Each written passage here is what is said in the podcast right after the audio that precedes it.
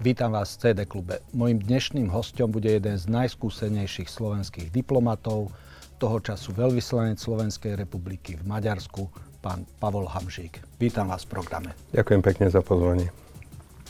Máte za sebou bohatú diplomatickú kariéru, medzi iným a ste boli veľvyslancom v Nemecku, na Ukrajine a už 5 rokov, 4 roky v Maďarsku. E, vy si viete vybrať najlepšie krajiny. E, téma Ukrajiny, Maďarska v súčasnosti veľmi výrazne rezonuje e, v celoslovenskom diskurze, nielen medzi odborníkmi, ale dotýka sa aj domácej politiky a vyvoláva spústu vášni.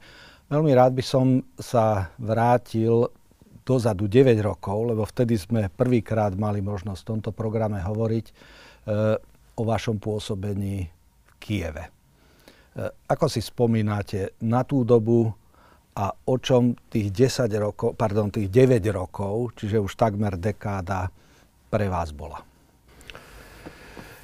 Tak e, zdá sa mi to veľmi dávno. Pokiaľ si dobre pamätám, tak to bola vôbec prvá takáto relácia. Ano. Čerstvo som sa vrátil z Ukrajiny, čiže tie zážitky, e, najmä z Majdanu a z celého toho procesu, ktorý nakoniec ne, ne, vyvrcholil podpísaním asociačnej dohody. Vilniusky summit boli ešte veľmi živé, najmä, najmä tie dramatické udalosti, ktoré prebiehali v Kieve, ale keď som odchádzal v decembri 2013, tak ešte neboli také dramatické ako potom o februári, keď sa strieľalo. A neskôr, samozrejme, si všetci pamätáme, že e, prišlo obsadenie Krymu, a obsadenie e, časti Luhanskej a Donetskej oblasti, čiže tieto veci určite som sledoval e, aktuálne celý ten čas. E, identifikovali sme na tom ruské zámery, ruskú politiku, proste narušenie medzinárodného práva. Myslím si, že tento konflikt, ktorý vtedy vlastne vrcholil takýmto spôsobom, mal neskôr vplyv aj na celú politiku eh, Európskej únie eh, na to. Samozrejme, že sme nepredpokladali, že to dopadne tým, že pred rokom Rusko napadne a vojensky zautočí na Ukrajinu. E, to úplne modifikovalo naše prístupy. Medzi tým sa stalo veľa vecí, samozrejme. Ja som takmer 4,5 roka bol zodpovedný za energetickú bezpečnosť na ministerstve zahraničných vecí aj vo vzťahu k predsedovi vlády, čiže cestoval som po svete, hovorili sme o Nord Streame, vlastne sme bojovali proti stavbe Nord Streamu 2. bol som v Nemecku, bol, pochodil som všetky zainteresované štáty, písali sme listy ministrov hospodárstva, písali sme listy premiérov na komisiu aj partnerom nemeckej kancelárke. Proste bez úspechu. Teraz samozrejme, že tú situáciu sme vtedy nečítali tak, ako ju dnes čítame. Mm. Dnes, jak sa hovorí, že po futbale je každý múdry tak stali sa veci, ktoré, ktoré sú neakceptovateľné. E, prehlbovala sa závislosť na energiách e, z Ruska. Medzi tým samozrejme, že sme sledovali aj to, čo sa dialo v Amerike, volebné obdobie e, Donalda Trumpa od 2017. do 2021.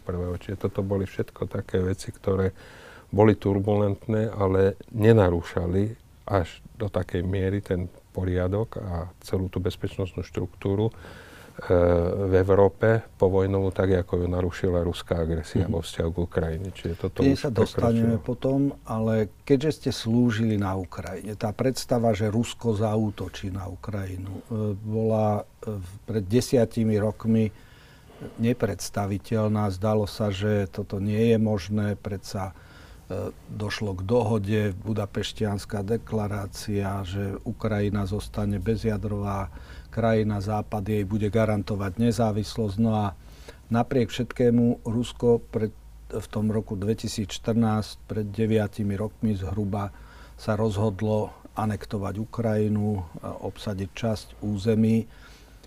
Urobila diplomacia chyby, alebo urobil Západ chyby v čítaní krokov, ktoré Rusko voči Ukrajine ukazovalo? Ukrajinci nás totiž upozorňovali, že tu sa ide z ich pohľadu diať oveľa väčšia hra, ako sme my e, mysleli. Nemecko, kde ste takisto slúžili, malo predstavu, že keď s Ruskom sa bude energeti- obchodovať s energiami, súrovinami a tak ďalej, že sa zblížime a Rusko sa dostane za rámec takých nejakých neoimperiálnych snách.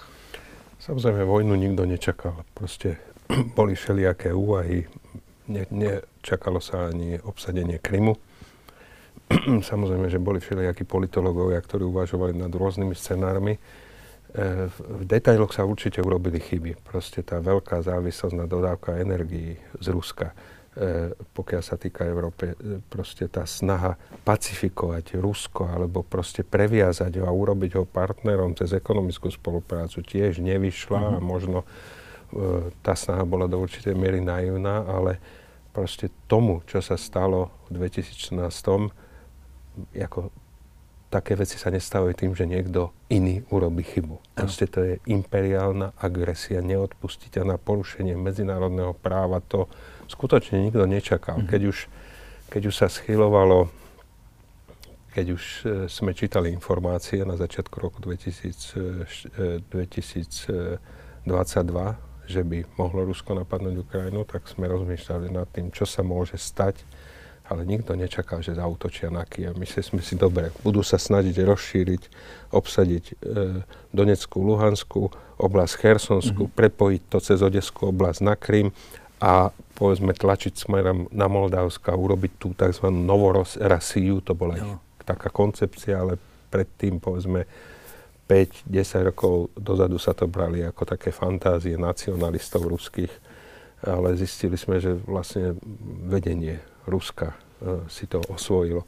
Takže určite niečo sa mohlo robiť ináč, ale v podstate aj tá šanca dať, e, podpísať s Ukrajinou asociačnú dohodu, to bola snaha proste tej Ukrajine pomôcť prejsť na štandardy, na ktorých fungujeme my. A ukazuje sa, že tieto štandardy nám pomáhajú rozvíjať sa politicky mm-hmm. stabilne, rozvíjať ekonomiku, zvyšovať životnú úroveň a tak ďalej kde by sme boli, keby sme nevstúpili do Európskej únie. Pobehovali by sme tu s holými zadkami niekde a niekto by sa mm. s nami hral.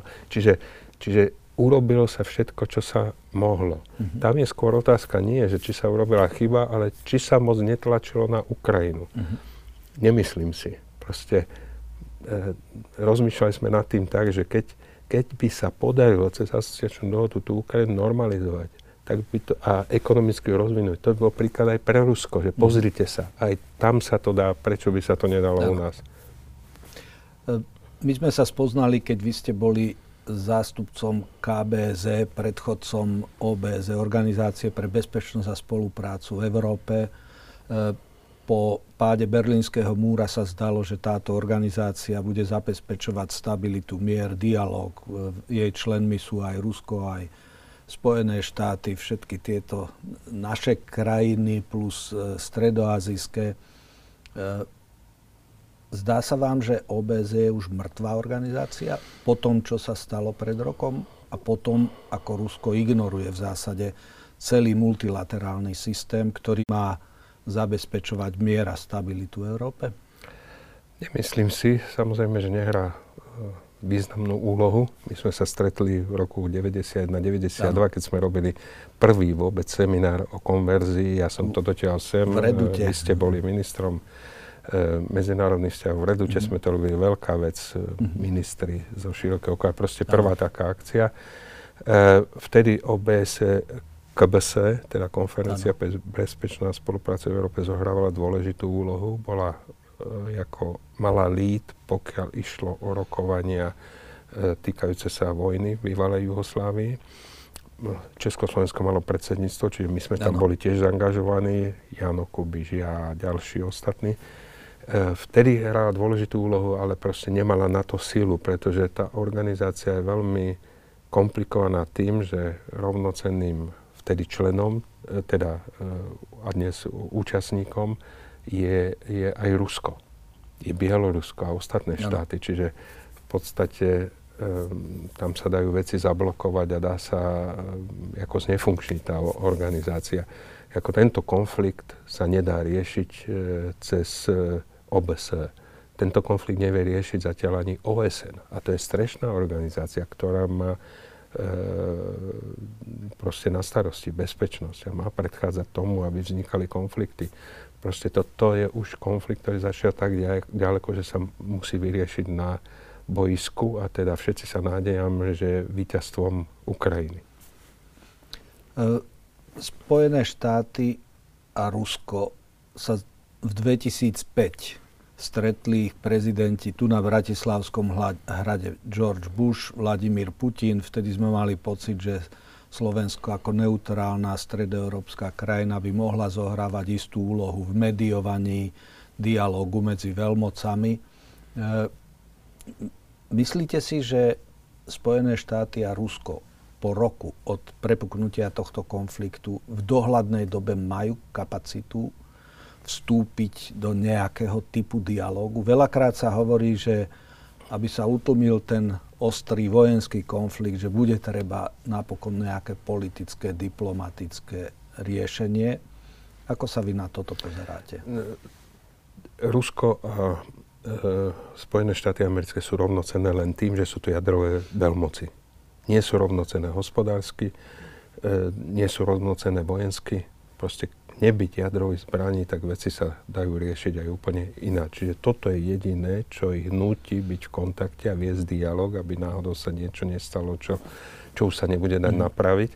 Takže nemyslím si, že ide o rovnocenných partnerov. Putin urobil chybu a ukázalo sa, že aj jeho vojenská kapacita, aj ekonomika je na hlinených nohách. Proste tá spoločnosť je ovládaná autoritatívnym spôsobom predstavy o tom, ako svet funguje, majú len eh, cez svojich propagandistov a tak ďalej a tak ďalej. Takže e, budú sa potrebovať, samozrejme, že sa budú musieť riešiť veci. Ja myslím, že oni sú v dialogu aj teraz. Vieme, že sa aj predstaviteľa tajných služieb stretávajú, pretože sú určité veci, ktoré sa nesmú stať. E, o tom by sa dala mm. celá relácia urobiť. Ale najmä pokiaľ ide o jadrové zbranie, proste toto treba v každom prípade pacifikovať veci sa vyriešia na vojenskom poli e,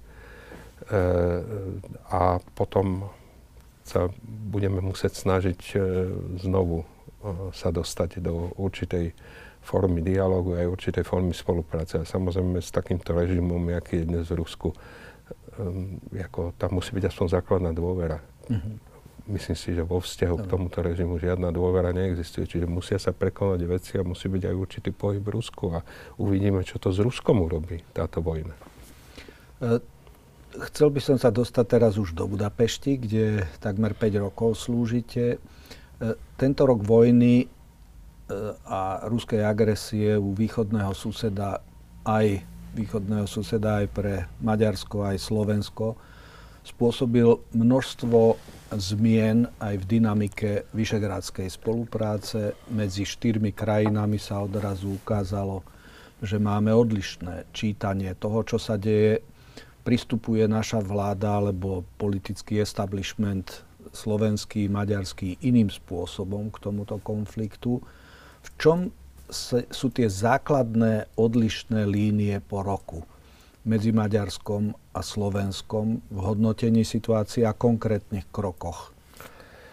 Tak dnes e, vieme jeden druhé lepšie prečítať, pretože každý bol donútený odkryť karty, alebo ich odkryl proste nevyhnutne. E, spolu s Polskom a Českou republikou sme jednoznačne na strane Ukrajiny. Treba si priznať, a to je objektívne, to nie je len moje hodnotenie, proste Maďarsko pri najmenšom lavíruje.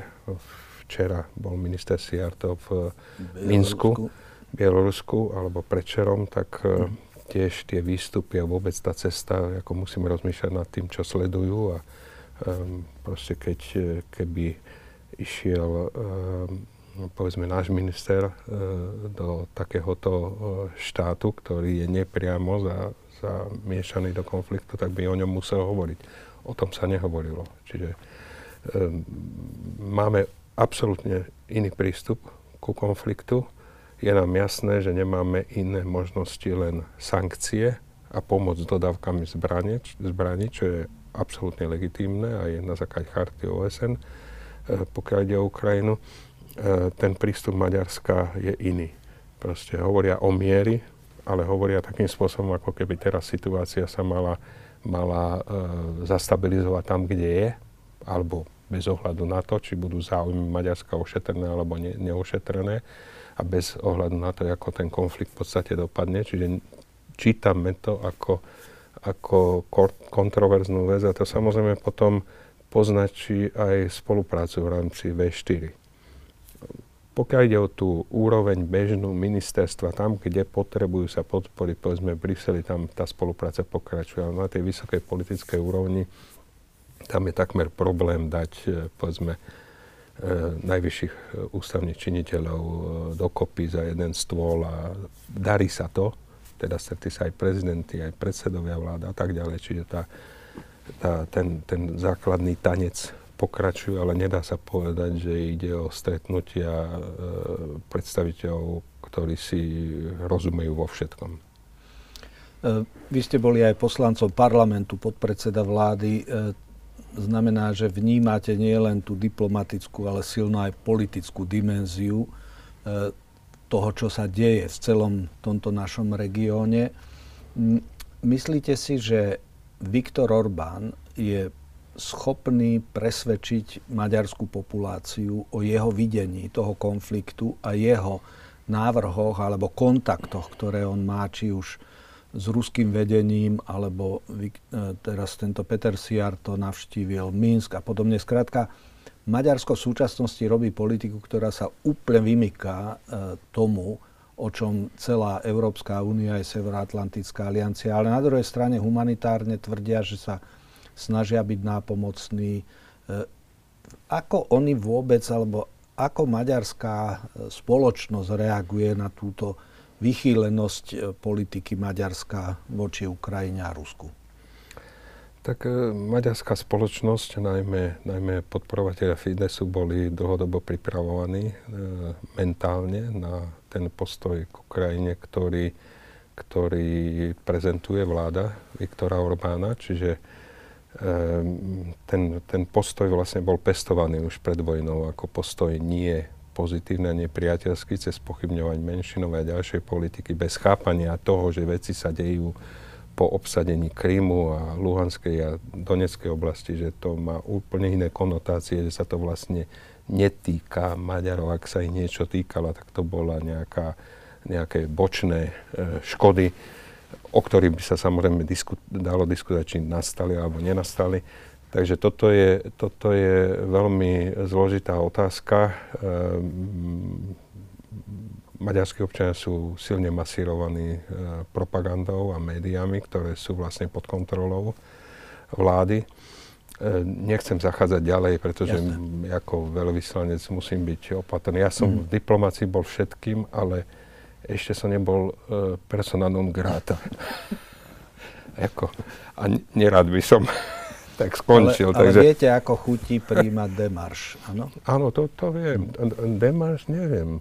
Predo mnou sa príjmali, keď som ano? bol ministrom predo mnou. Neviem o tom, že by nejaká demarš za no môjho pôsobenia. Ale vás prišla. občas predvolali už. E... Ja, áno, áno, áno, tak no, sme sa tak porozprávali. E, e, snažili sme sa pochopiť, čo ten druhý chce povedať. Samozrejme, že sú to zložité veci, lebo ako v klasickej diplomácii, tak uh, si vás uh, predvolajú, to sa bežne stáva vo všetkých štátoch. Vy si vypočujete, že budem informovať mm-hmm. moje ministerstvo alebo môjho ministra týmto hasne. Mm-hmm. No tak ja, ja to tak celkom neviem, takže ja sa vždy porozprávam. No a napokon o čom ste sa porozprávali, keď e, vyvolala búrku diskusí nedávne vyjadrenie slovenského ministra zahraničných vecí? Informoval som pána ministra. Ano. Myslím, že pri tom, pri tom by sme mohli, uh-huh. mohli ostať. To už by som zachádzal Isto. do detajlov, ktoré by um, možno nevyzneli. No, ale, dobre, teraz uh, to, čiže použijem dva odlišné príklady. S Českou republikou po 30 rokoch sme konštatovali, že máme ďaleko nadštandardné vzťahy Eh, aj na úrovni politického vedenia štátu, aj na úrovni občanov. Eh, po 30 rokoch, ako by ste hodnotili alebo nazvali, aké sú vzťahy medzi Slovenskou a Maďarskou republikou? Ako vzťahy dvoch absolútne rovnoprávnych štátov, suverénnych. Prešli sme veľmi zložitým obdobím. Aj predtým, než sme uzavreli základnú zmluvu roku 1995, teda zmluvu o dobrých susedských vzťahoch a priateľskej spolupráci. My sa v každom prípade o tie dobré susedské vzťahy a priateľskú spoluprácu snažíme, robíme preto všetko. Ehm, niekedy e, cítime určité rušivé momenty, ktoré sa týkajú národnej alebo nacionálnej politiky Maďarska vo vzťahu k susedným štátom a tak ďalej. To má historické mm-hmm. korene, to nedramatizujeme ako do určitej miery chápeme, že, že môžu mať tieto pocity, ale proste my si vyžadujeme rešpekt. V každom prípade hovoríme o všetkom, čo, čo vyvoláva otázky, otvorene, či sú to ekonomické podpory, či je to kupovanie pôdy, či je to kupovanie budov. Takých vecí je viac. Čiže e, v zásade im hovorím, takto prešli sme cez toto obdobie, ale prešli sme aj cez iné veci. E, proste absolútne suverénne spôsobom, ktorý si vyžiada rešpekt, sme sa zachovali v roku 92, keď sme prehradili Dunaj. V 97 potvrdil, uh, potvrdil v podstate Medzinárodný súdny dvor v Hágu, že sme na 90% mali pravdu. Tie percentá ako sa môžu pohybovať pár percent hole dole. Takže bol to, áno, s Gabčíkom, Naďmároš. Mm-hmm. Proste to bol tento projekt. Potom sú ďalšie veci. E, spolu sme vstupovali e, do Európskej únie. Predtým Maďarsko vstúpilo do NATO. V 2004 aj my Čiže toto sú veci, ktoré stabilizovali naše vzťahy. Čiže tu, sú, tu je situácia, kde my sa môžeme cítiť bezpečne. Absolútne. Mm-hmm. Cítiť nebezpečne by sme sa mohli, keby Putin bol povedzme v Zakarpatsku, už by sme museli rozmýšľať ináč a cítiť nebezpečne by sme sa mohli, keby sme sa ocitli v situácii v takej, akej Československo bolo v 38. a 39. Mm-hmm. roku a to sa nestane. Jasne. Proste to veríme. Čiže ja osobne si myslím, že my môžeme byť sebavedomí, vystupovať absolútne rovnoprávne. My si svoju suverenitu aj strážime, aj si uvážime. Nie, nemám, nemám z tohoto hľadiska obavy, ale zase je absolútne legitímne upozorňovať na veci, ktoré si všímame a hovoriť o tom aj s partnermi a keď proste príde situácia, otázka, tak uh, hovoriť o tom aj uh, verejne. Nemáme sa prečo skrývať keď nazývame vzťahy s Českou republikou nadštandardne priateľské, ako by ste nazvali v skratke vzťahy s Maďarskom? Nazval by som ich štandardné.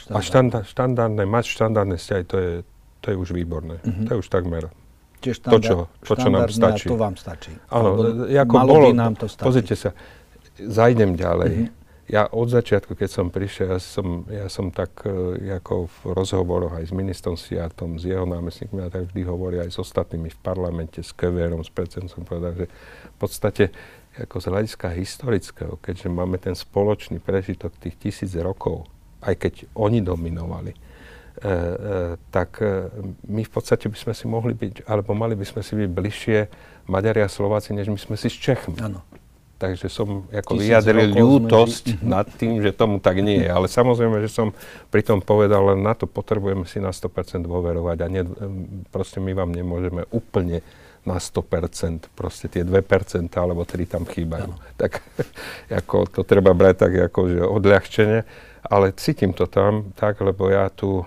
takú domácu kuchynskú maďarčinu mám, ja to mm-hmm. mám uchu od detstva, ja nemám žiadne predsudky, čiže Čiže myslel som to, myslel som to úprimne. Ale s Čechmi je to samozrejme iná Jasné. liga. E, sme v predvolebnom čase a najrôznejšie témy, ktoré vyvolávajú emócie, vášne, to je súčasť politiky, že tie sa vytiahnú a stávajú sa súčasťou celého politického diskurzu. E, tá maďarská téma opäť ožila teraz e, v súvislosti s, e, aj s odlišnými postojmi Maďarska voči e, tomu vojnovému konfliktu. Objavujú sa otázky, dožvie, čo, aké plány Viktor Orbán má. Minulý rok tam tá šálová diplomacia prilákala spústu pozornosti, kedy premiér Heger venoval Viktorovi Orbánovi iný typ šálu, aký on rád To bolo nosí. veľmi elegantné, to musím povedať. Veľmi, a mne sa to zdalo veľmi elegantné.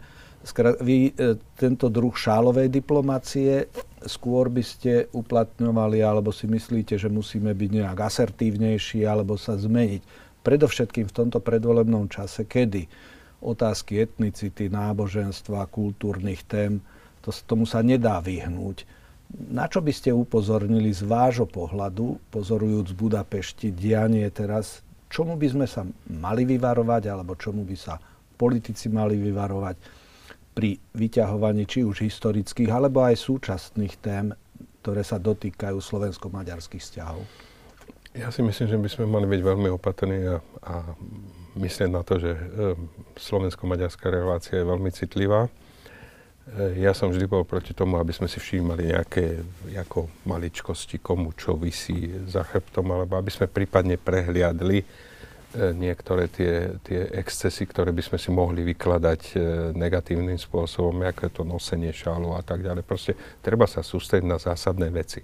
A keď komunikujem s vládou, povedzme, keď bol ten problém s pôdou, keď e, maďarská vláda vyčlenila 440 miliónov eur na skupovanie polnohospodárskej pôdy susedných štátov, to sa nám podarilo zastaviť, tak som zároveň napísal, ale proste treba to ošetriť legislatívou. Ja hovorím, napísal som, e, dieru v lodi máme my, lebo to nemáme ošetrené. Uh-huh. Čiže zapchajme dieru v lodi a potom si môže hoci kto príjmať akékoľvek uznesenia. Čiže toto je cesta. My ako keby sme veci podceňovali, ako by sme si mysleli, že, že všetko je dané navždy. No nie je. Keď nebudeme opatrní a nebudeme si ošetrovať chrbát, tak e, proste všetko, o všetko môžeme raz prísť v úvodzovkách mm-hmm. a zjednodušene. Pokiaľ ide o tú maďarskú kartu, bolo by veľmi nezodpovedné ju vyťahovať, nie je žiaden dôvod. Ja, som, ja sa venujem roky, už odkedy som bol minister zahraničných vecí, do hĺbky týmto vzťahom cítim, že keď pred desiatimi rokmi vlastne sme sa dostali, sme sa dostali do situácie, že e, sme prestali riešiť e, akúkoľvek otázku týkajúcu sa povedzme menšín a menšinových práv medzinárodne, tak sa ukludnili vzťahy na politickom poli, ukludnili sa, ľudia sú kľudnejší dole na juhu, alebo experti sú kľudnejší. Mm-hmm. Zistili sme, že keď sa rokovalo, že, že sú schopní sa dohodnúť povedzme na na e, priehradka v starom korite Dunaja na maďarskej strane, nebáli sa proste urobiť dohodu.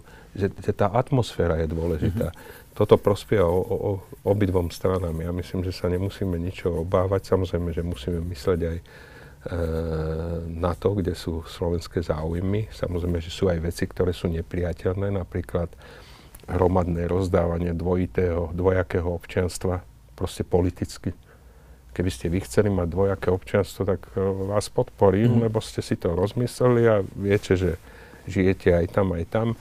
Ale proste, keď to jeden štát rozdáva hromadne, tak musíte nad tým rozmýšľať. Jasne. Maďarsko v súčasnosti kritizovalo Ukrajinu, že v Zakarpatsku vzťah k maďarskej menšine alebo vôbec k menšinám že je nepriaznivý a treba to preniesť na úrovni Rady Európy alebo Európskej inštitúcie. Máte pocit, že táto ich taktika alebo snaha teraz, e, keďže ste slúžili aj na Ukrajine a Zakarpatsko veľmi dobre poznáte, zmenilo sa za tento rok čosi, čo zavdalo túto obavu Maďarska o vzťahu k Ukra- e, maďarskej menšine na Ukrajine? Budem veľmi otvorený. Myslím si, že je to umelo vytvorený konflikt že tá menšina tam skutočne nemá problémy, že ten problém je svoj podporovaný do určitej viery zvonku, že to nie je dramatické. To, čo sa stalo Mukačive, že odstraňovali nejakých tých e, Turulov a maďarské vlajky, tak e, to je otázka Mukačeva, ale nie celého Zakarpatska a som presvedčený, že vláda v Kieve e, nemá vôbec takéto úmysly.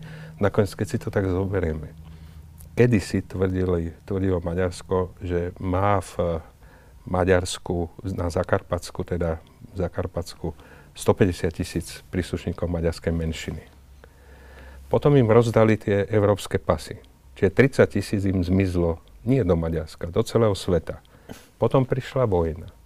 Minulý mesiac mi poslal Geza Esenský, bývalý minister, veľmi, veľmi komunikujeme spolu aj blízko nejaký článok, kde už písal len o 100 tisícoch e, príslušníkov maďarskej menšiny.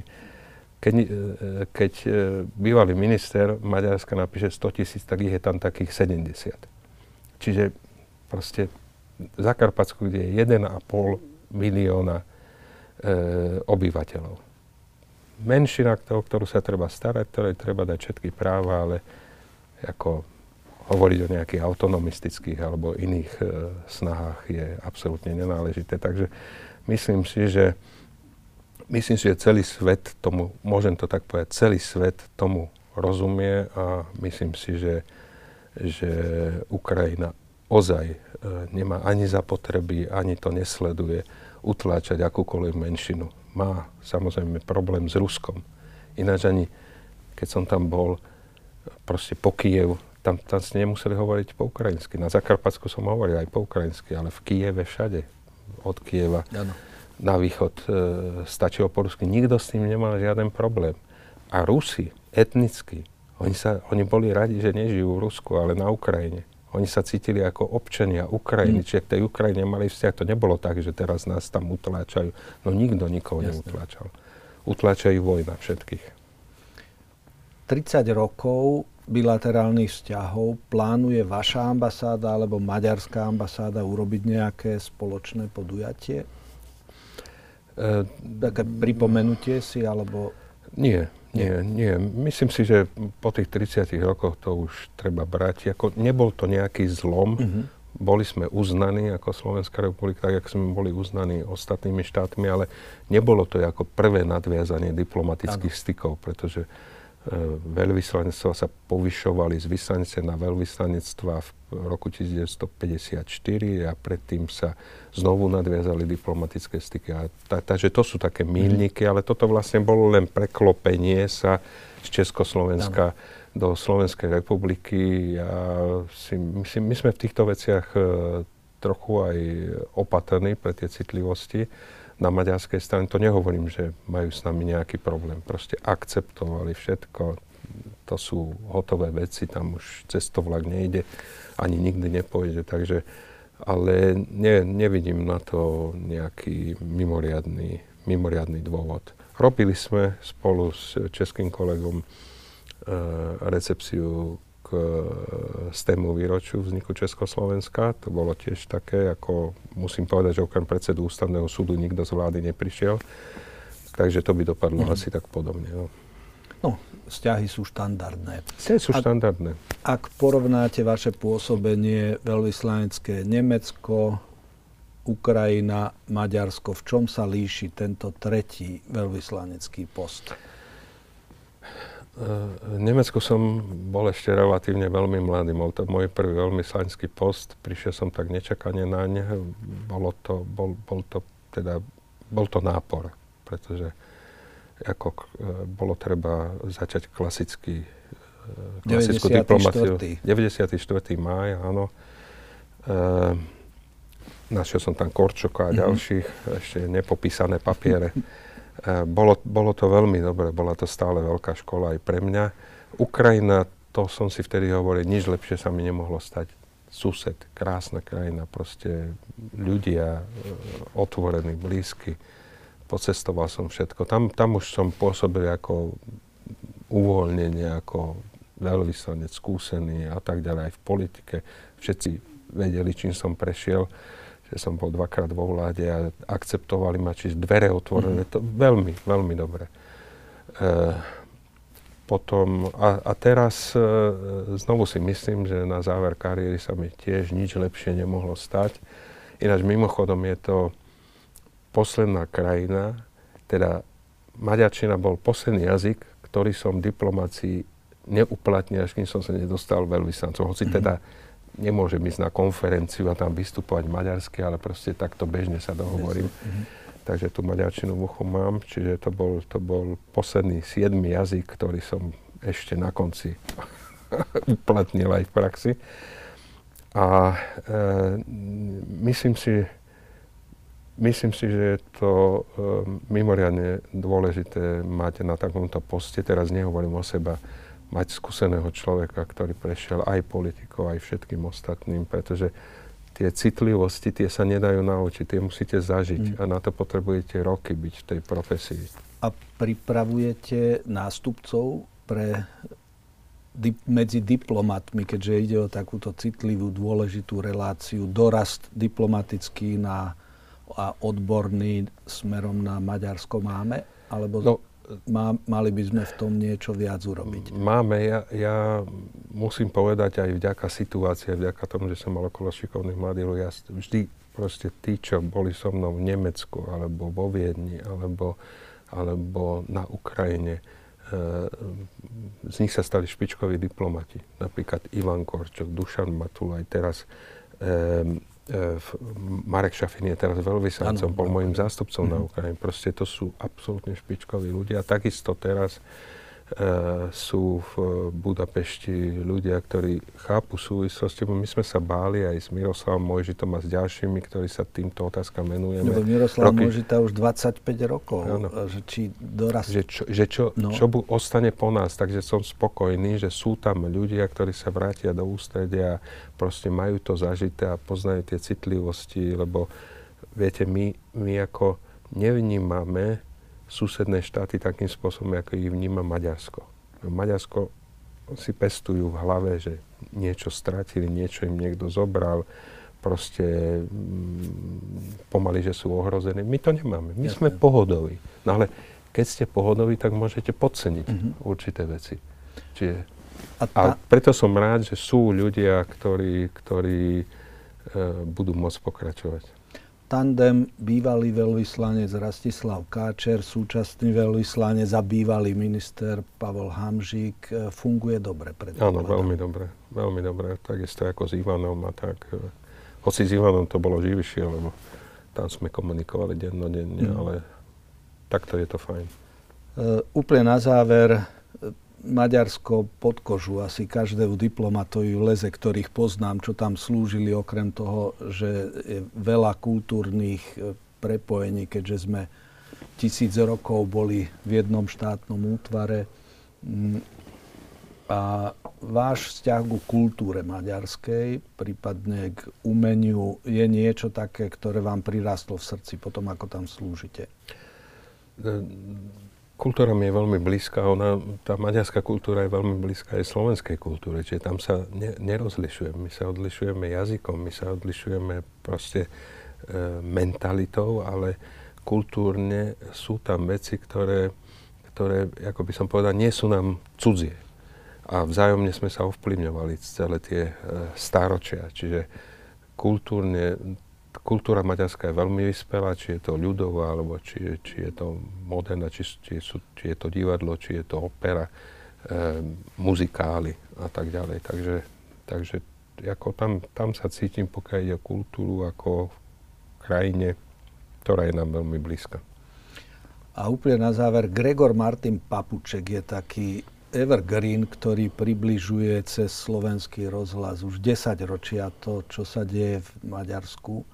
Uh, ste s tým v styku? Áno, telefonujeme si, informujem ho o veciach, ktoré nás čakajú, keď tam prídu nejakí naši predstaviteľi a on si kontroluje, keď sa niečo stane, že či je to tak, alebo je to onak. Niekedy mu poviem aj také veci, ktoré nemôže publikovať, lebo mi mi urobil zle. takže takže sme, sme v kontakte. Môžem povedať, že je to dobrý priateľ.